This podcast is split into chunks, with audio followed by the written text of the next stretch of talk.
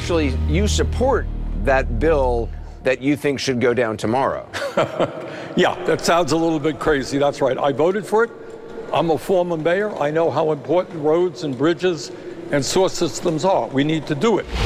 Questa voce mi è familiare, ma dici sì, chi è? È la voce di Bernie Sanders perché in una intervista con Anderson Cooper sulla CNN, tra l'altro io resto sempre ammirata perché la CNN diciamo, è un network vicino al Partito Democratico. Eh, il suo fondatore Ted Turner è stato uno dei più grandi finanziatori per tanti anni del Partito Democratico, ma Anderson Cooper con una freddezza incredibile chiedendo a Bernie Sanders il tema, diciamo, fiscale di oggi che è l'approvazione di questo gigantesco pacchetto per le infrastrutture da 1,3 trilioni circa che probabilmente verrà bocciato e gli dice ma scusi mi spieghi un attimo non è stato uno dei primissimi sostenitori di questo pacchetto. Adesso però si augura che comunque non passi e Bernie Sanders è costretto a fare una risatina un po' nervosa e dice sì lo so che sembra un po' pazzo crazy ma è, è da ex sindaco lui adesso è senatore del Vermont da ex sindaco so anche quanto sia importante investire sulle infrastrutture, però ci sono altre priorità. E nel resto dell'intervista spiega che siccome comunque al congresso che sappiamo è spaccato in due, in particolare al Senato, il voto che decide tutto è quello della vicepresidente Kamala Harris, eh, dice ci sono cose ancora più importanti che dobbiamo far passare, come il pacchetto sulle diciamo, nuove misure di welfare e quindi posticiperemo un po' questo pacchetto infrastrutture. Tra l'altro è stato scongiurato e dall'apertura mm. di quasi tutti i giornali americani di oggi, sempre sul filo del rasoio, il famoso shutdown che sta per chiusura, perché quando qui negli Stati Uniti non è come da noi che vabbè la finanziaria non basta, il DEF, la NADEF sono stati sforati e pazienza. No, negli Stati Uniti se non viene approvata e quindi rifinanziata a debito una, un budget del, dello Stato, semplicemente si smette di per pagare legge, gli, certo. studi, gli stipendi. Come è accaduto. Marco esatto. Valsagno stamattina, GR delle 7, il pezzo freschissimo dalla notte americana. Ecco.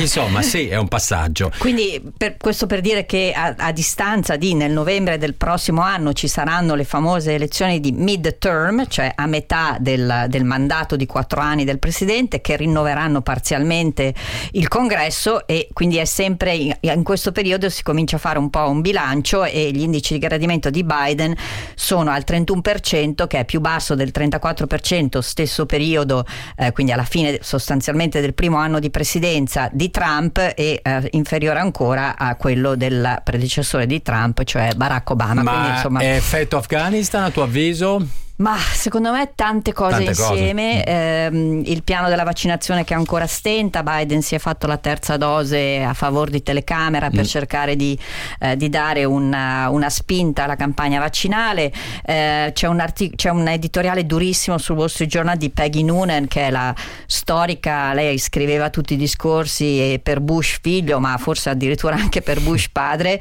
conservatrice di ferro, editorialista del Wall Street Journal che dice speriamo che l'autunno di Biden non sia terribile come è stata l'estate, quindi naturalmente il, il, fatto dell'estate è stato l'Afghanistan, con tutti gli strascichi di cui abbiamo parlato, perché è stata aperta un'inchiesta, è stato sentito in Senato il capo di Stato Maggiore, cioè non è chiusa no, la vicenda. Assolutamente quindi... no, in più con sviluppi davvero drammatici, terribili a proposito dei bombardamenti mirati.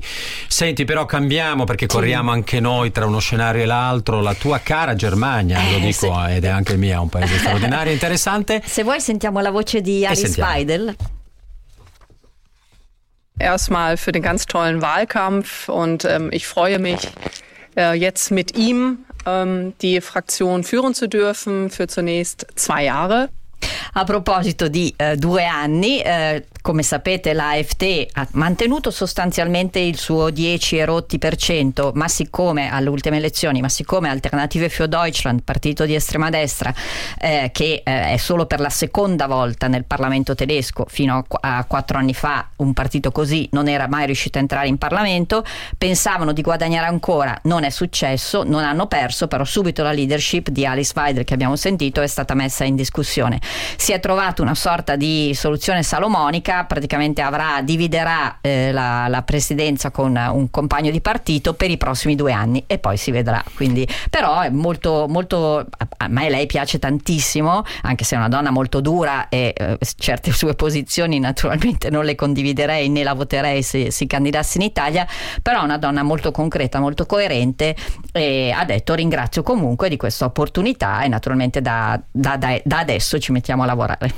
Da adesso ci mettiamo a lavorare. Senti, a proposito di lavori e di situazioni anche con crisi, ho visto che tra le varie segnalazioni c'è quella francese, cioè Sarko è passato quasi come un lampo. Sì, perché comunque insomma il, naturalmente i giornali non possono che, che, dare conto della sentenza di ieri, però ci sono anche tantissimi altri temi. Tra l'altro a Parigi ieri, tu che sei anche appassionato di cose francesi, c'è stato questo, questo gran, questi grandi cortei perché a Parigi c'è un'emergenza criminalità legata in particolare al crack e quindi insomma tutto sommato eh, sì, soprattutto Liberation, naturalmente eh, quotidiano di sinistra, dice un'indecenza, l'ennesima indecenza che ci riserva eh, la figura politica di Sarkozy, però ci sono tante altre priorità. Tra l'altro appunto diciamo che abbiamo archiviato, si fa per dire perché ne parliamo abbondantemente, le elezioni tedesche, il prossimo grande appuntamento, a parte le nostre amministrative, vi ricordo lunedì alle 15, i nostri speciali, il racconto, ma sono le elezioni francesi.